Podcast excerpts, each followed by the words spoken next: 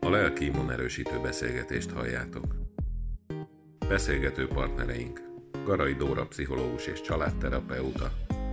Tusor Lilla klinikai szakpszichológus és Gallus Edith mentálhigiénés szakember és családterapeuta.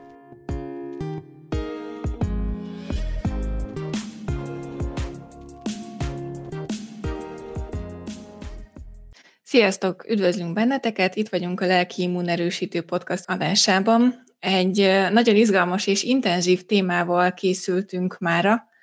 ami minket is megmozgatott, és most átadom a szó Dórinak, hogy meséljen egy kicsit erről a témáról, amit ma hozott. Sziasztok! Ez a mai téma a harag témája. Azt hiszem, hogy mindannyian úton útfélen találkozunk a közéletben is, utazás közben, vagy munkahelyen, a harag kifejeződésével, akár csak úgy, hogy valaki beszól nekünk, vagy mi szólunk be valaki másnak. És ezekben a helyzetekben is nehéz kérdés, hogy hogy kezeljük a haragunkat, hogy hogy viselkedünk jól, hogy mi a jó megoldás ezekre a helyzetekre, de talán még fontosabb az, hogy mit tesz a harag az intim kapcsolatokkal, mit okoz a párkapcsolatban, nem csak szerelmi kapcsolatokra gondolok itt, hanem a gyerekeinkkel való kapcsolatunkban, vagy a szüleinkkel való kapcsolatunkban is, hogy hogyan lehet, mi a jó, tényleg mi, mi, mi, a, mi a harag, mi, mikor teszünk jót, ha kifejezzük, ha nem fejezzük, biztos ti is találkoztatok ezzel a témával. Szóval átadnám a szót. Mit gondoltok arról, vagy a kollégákat kérdezem, Editet és Lillát, hogy, hogy a harag Mit gondoltok ti a haragról? Azt gondolom, hogy a harag nagyon-nagyon fontos, és az egyik legmeghatározóbb emberi érzelem, és azért mondom, hogy fontos, mert legtöbbször azt gondolom, hogy a harag funkciója sokszor az, hogy meghúzzuk a határainkat, és meg tudjuk védeni magunkat. Tulajdonképpen azt gondolom, hogy a harag és a dű, annak a következménye, hogy fölgyűlik bennünk nagyon sok negatív érzés, leginkább a tehetetlenség és a félelem, és lehet, hogy nagyon pozitívan kezdem ezt a témát, de azt gondolom, hogy ez egy borzasztóan természetes emberi érzés. És a kimutatása, vagy a kifejeződése azt gondolom, hogy az lehet inkább a mi fő témánk, hogy hogyan tudjuk ezt úgy megtenni, hogy hitelesek maradjunk, tudjuk magunkat képviselni, de ne alázzuk be a másikat, és tudjuk tiszteletben tartani a másiknak az érzéseit. Hát így egy nagyon-nagyon sokrétű témának gondolom a haragot, és akár ahogy beszélgettünk most erről, akár ahogy én gondolkodtam, nagyon uh, sok réteg eszembe jutott, akár onnantól kezdve, hogy mit hozunk a családunkból azzal kapcsolatban, hogy mi a harag kultúrája, vagy kultúrálatlansága, hogy, hogy úgy növünk föl, vagy úgy élünk, hogy van engedélyünk haragudni, kifejezni ezt, vagy ezt nem szabad,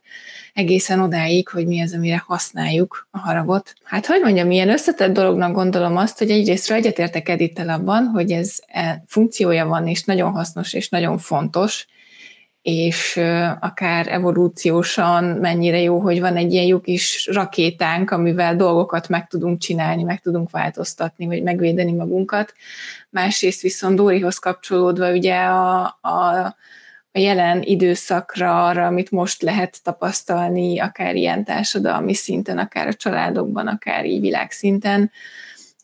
ott van az, hogy a haragnak milyen sok ártó, káros dimenziója, vagy felhasználási módja van, és hogy ez a harag ez irányulhat saját magunk ellen, nagyon-nagyon ártó módon, mások ellen. Valahogy az jutott eszembe, hogy nyilván nevetlenül piros a színe, és hasonlítják a tűzhöz, hogy, hogy kicsit olyan, hogy, hogy így lehet melegedni, meg szalonnát sütni, meg,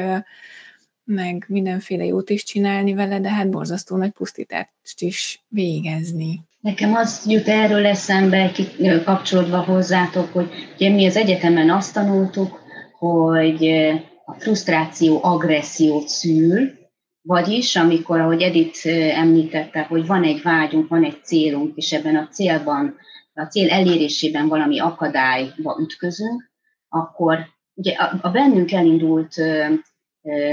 fizikai, érzelmi, gondolati folyamatok hirtelen így leblokkolódnak. És ez a fajta blokk, ez a hirtelen erős megállás, mint hogyha hirtelen behúznák a kéziféket, iszonyú belső feszültséggel jár, és tulajdonképpen ez az, ami a haragnak a fizikai alapja. Tehát, hogy egyszerre kell arról gondolkodnunk, hogy bennünk is támad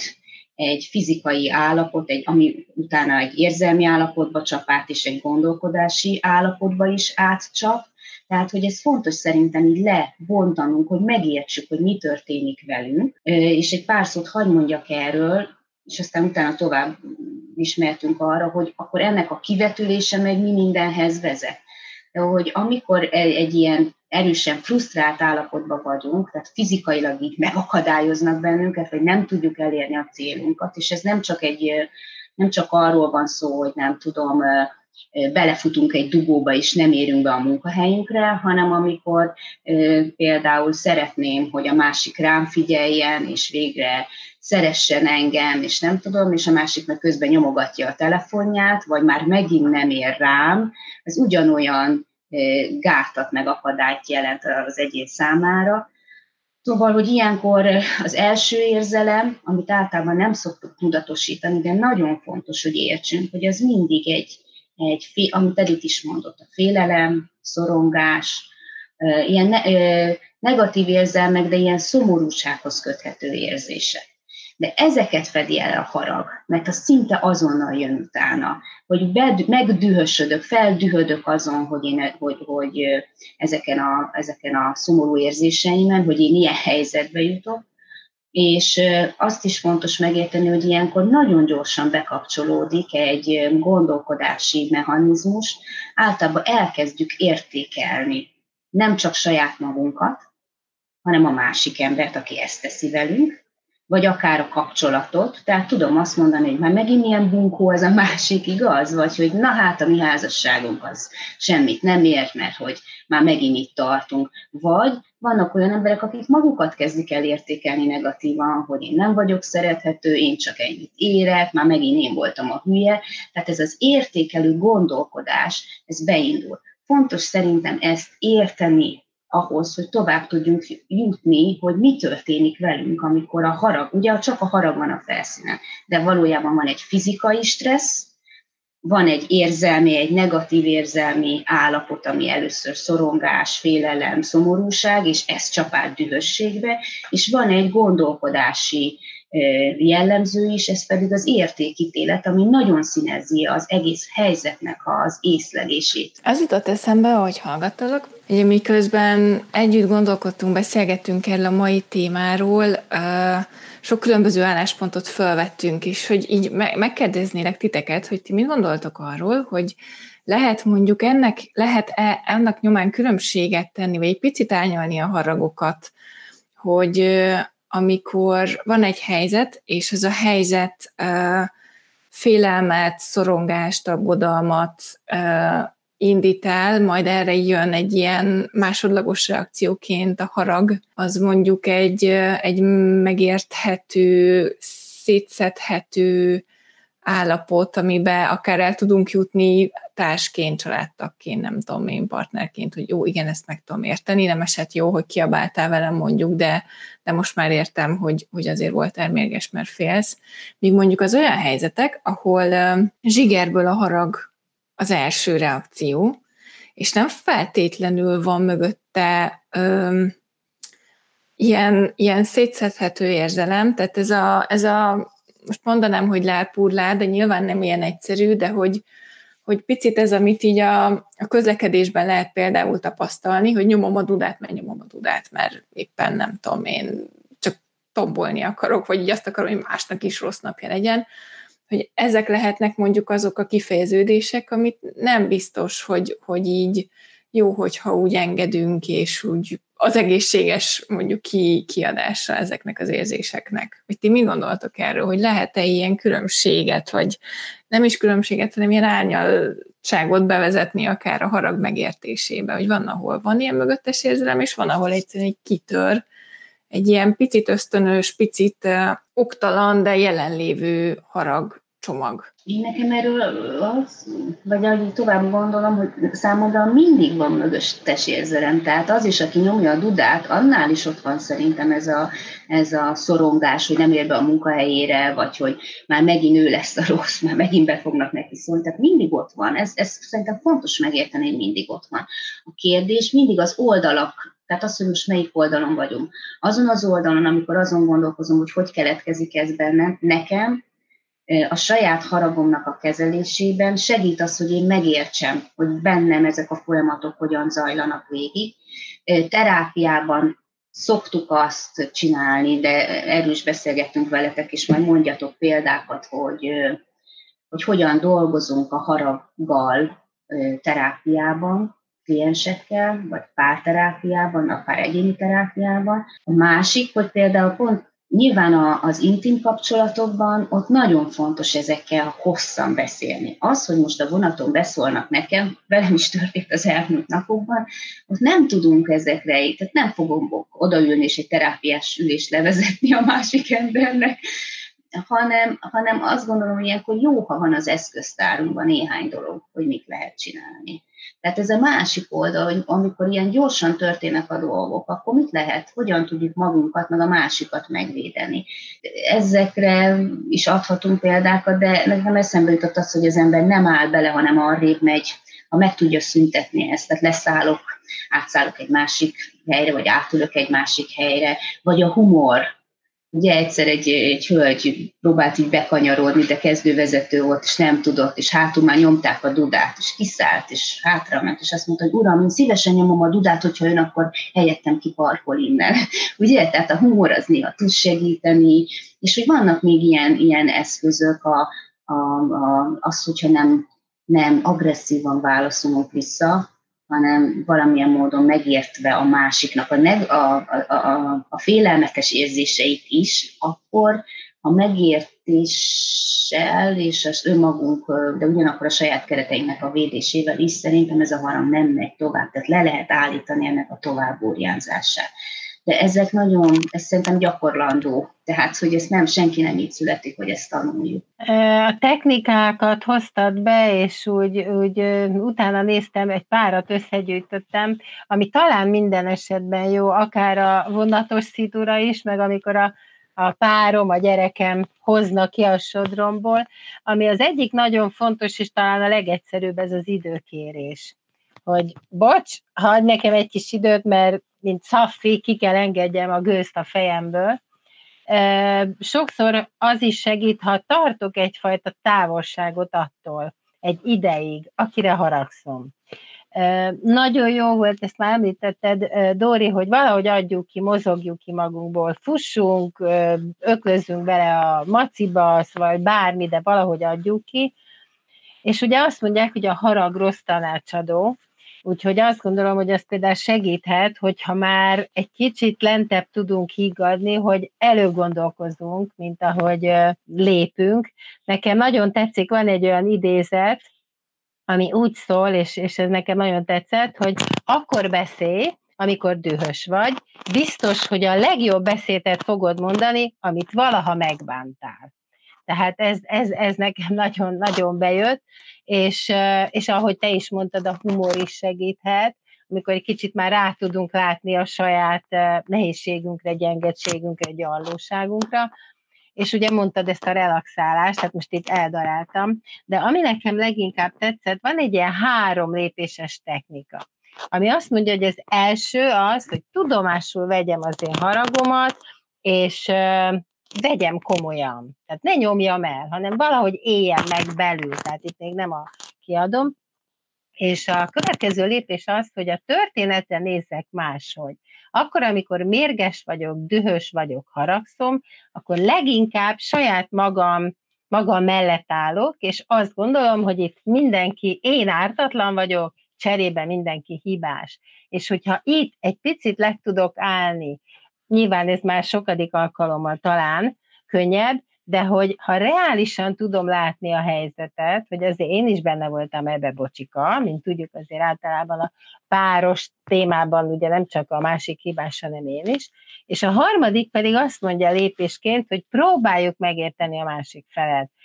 ő is, ő is rossz ballábbal kelt föl, neki is lehet rossz napja, nem csak nekem, és á, azt mondják, hogy ez a három lépés, ez megsegít, hiszen ha már arra képes vagyok, hogy tudok szerepet cserélni a másikkal, bele tudok helyezkedni az ő helyében, a helyébe, akkor már közelebb kerülök ugye a megoldáshoz is, és már nem csak a saját magam haragját látom, hanem ahogy így ti is mondtátok, már tudok empatizálni a másikkal. Ez jutott eszembe, hogy ezt hogy tudjuk jól és jókor alkalmazni, és akkor még egy mondat aztán eldugolok, hogy a párkapcsolati munkában gyakori, hogy már egy meglévő nehézséget, veszekedést hoz be a pár, és az megsegít őket, hogyha lépésről lépésre végigvesszük, hogy és akkor ő azt mondta. Oké? Okay? De mit éreztél? És amikor el tudom mondani, hogy azt éreztem, mikor nem figyeltél rám, nem vagyok fontos. És két másodperc múlva eljutunk oda, hogy már nem szeretsz. Mert nem vagyok szerethető. És innentől kezdve ezért az érzésért, hogy szerethetők legyünk, ez azért megsegít minket abban, hogy, hogy meg tudjam látni, ha már kimondom az én érzésemet, meg tudjam látni a másikban is, főleg, hogyha el is mondja, hogy persze, te meg akkor, amikor ezt mondtad, akkor én meg én éreztem. Amikor így lépésről lépésre tudjuk le lassítani a folyamatot, akkor általában valahogy megszületik valami megértése másiknak, és rájövök arra, hogy nem az életemre akar törni, csak neki is nehézsége van. Bocsánat, csak ehhez egy gondolatot hagyd tegyek hozzá, hogy a lelassításnál tulajdonképpen azt, azt történik, hogy a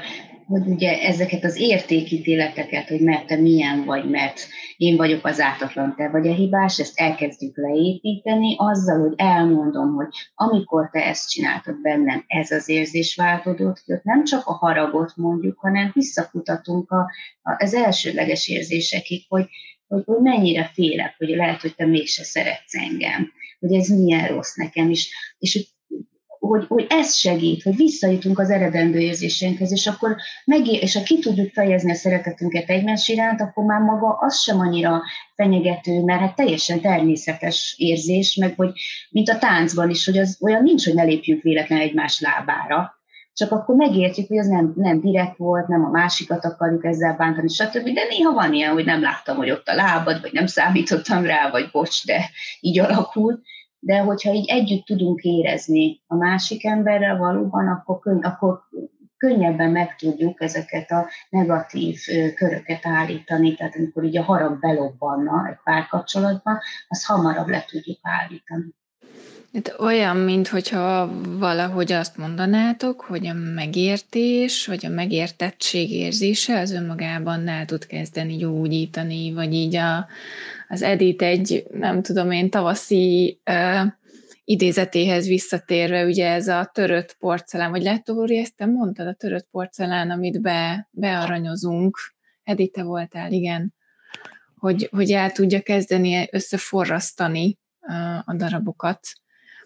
Um, viszont így azt én tök fontosnak tartom ezekhez a technikákhoz hozzá kapcsolni, hogy ugye az, hogy haragszunk, az bizonyos fizikai változásokat is hoz a testünkben, ha nem is mindenkinek, mert van, aki tud nagyon jó kis hideg haragot megélni, de, de hogy fölmegy a pulzus, felmegy a vérnyomás, kivörösödünk, gyomorgörcs, tehát jó, mindenféle jó kis, nem is sorolom tovább, ilyen fizikai érzetek vannak, amik nehezítik ezt a lassítást, nehezítik a tudatosságot, a fókuszálást. És lehet, hogy már így tapasztalták a hallgatók is azt, hogy, hogy vannak olyanok, akik ilyenkor időt kérnek és elmennek, és vannak olyanok, akik azonnal meg akarják beszélni, és nekik végtelenül nehéz az, amikor időt kérnek és elmennek, és fordítva az, hogy, hogy én szeretnék egy kicsit így bedugni a stuccfejemet a homokba, és lenyugodni, és a másik meg most, most, most, most, most, ez is tud nagyon fenyegető lenni. És ugye azért is lehet akár egy picit előrébb vívő az a stratégia, hogy akár csak pár percet egy zuhany erejéig hagyjuk egymást békén, mert hogy ezek a fizikai paraméterek addig szépen le tudnak nyugodni, addig le tudjuk írni akár gondolatokat, addig tudunk csinálni négy, nem tudom én, felülést, vagy beleöklözni a párnába, hogy, hogy a nagyját levezessük ennek a, ennek a dolognak. De hogy, hogy itt, hogyha jól értettem, amit mondtál, Dóri, akkor tulajdonképpen azt lehet kimondani, hogy lehet, hogy ott és akkor, lehet, hogy picit később, mert mondjuk úgy sikerül, de hogy a gyógyulás, hogy a, a regenerálódás mindenképpen azzal tud működni, ha megpróbáljuk megérteni a helyzetet, és hogy, hogy ahogy így Edith behozta ezt a, ezt a terápiás példát, hogy nem csak magunk, vagy nem csak a másikat, hanem saját magunkat is elkezdeni végigfuttatni, hogy igen, a jelenben történt valami, rám szóltak, hogy nem sóztam meg a levest, de hogy ez vajon tényleg a levesről szól-e, és tényleg a mostani énemről szól-e, és mondjuk nem egy korábbi. Tényleg nagyon jellemző ránk, hogy, hogy a feszültség mifelé vezet minket, hogy inkább akkor kilépnék egy kicsit még lecsökken, vagy inkább azonnal beszéljük meg, mert nekem akkor csökkenne. De ha megbeszélünk, intim kapcsolatokban működhet az, hogy megbeszélünk egy konkrét jelet, és akkor tudom, hogy az, hogy a másik elmegy, miközben én az vagyok, aki azonnal megbeszélni, akkor ez nem lesz annyira fenyegető, hogyha van egy egyezményes jelünk, hogy oké, okay, most mind a ketten kérünk, vagy mind a öt percre felfüggesztjük, mert, ez, mert hogy ezek a fizikai tünetek megszűnjenek. És akkor az nem arról szól, hogy te elhagysz engem, vagy itt hagysz a bajban, tehát hogy más lesz az értelmezése ennek a szituációnak. És még egy gondolat, hogy ez a önmagában, anélkül, hogy valójában megértenénk, hogy mi történik, az, hogyha a másik, a haragos, a számomra beszóló személynek a, a, a szomorú érzéseire reagálunk, és ez például nekem bolti helyzetekben, én én rendszeresen használom ezt a technikát, mikor a boltos kisasszony vagy a kasszás női dobálja az árut, vagy mérges rám, vagy nem tudom, tehát, vagy beszól, én rendszeresen szoktam azt mondani, ó, látom, mennyire fáradt, hogy hosszú még a műszak és erre mindenki, eddig még mindenki kivétel nélkül így megenyhült, és már nem dobálta az áru. Tehát mindig, ez technikában mindig bejön az, hogy nem az agresszióra felelek, hanem megpróbálom az agresszió mögötti érzésre válaszolni. Nem kell, hogy megértsem, de tudom, hogy ott van, tudom a tanulmányaimból, tudom azért, mert meghallgatom ezt a podcastot. Ez a technika mindig, mindig segít. Bocsánat, csak egy záróéles megjegyzés.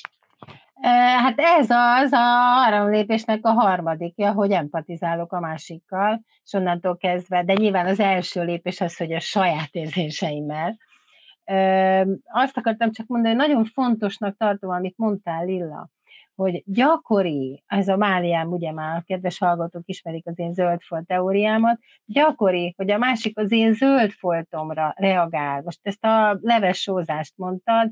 hogy ha gyerekkoromban engem lecsesztek, mert valamit elfelejtettem, vagy valamiért, valamit hibáztam, és ez, és akkor ott van rajtam a zöld folt. És ha a férjem kikéri magának, hogy ilyen kaját teszek elé, akkor automatikusan az én már meglévő zöld foltomra nyom. És én nem úgy válaszolok neki, hogy jaj, bocsikat, tegyél bele sót, én is szeretlek, és kész, hanem úgy reagálok rá, ahogy a zöld foltomra nyom, hogy, hogy hatványozódik, és innentől kezdve érthetetlen lesz az én reakcióm,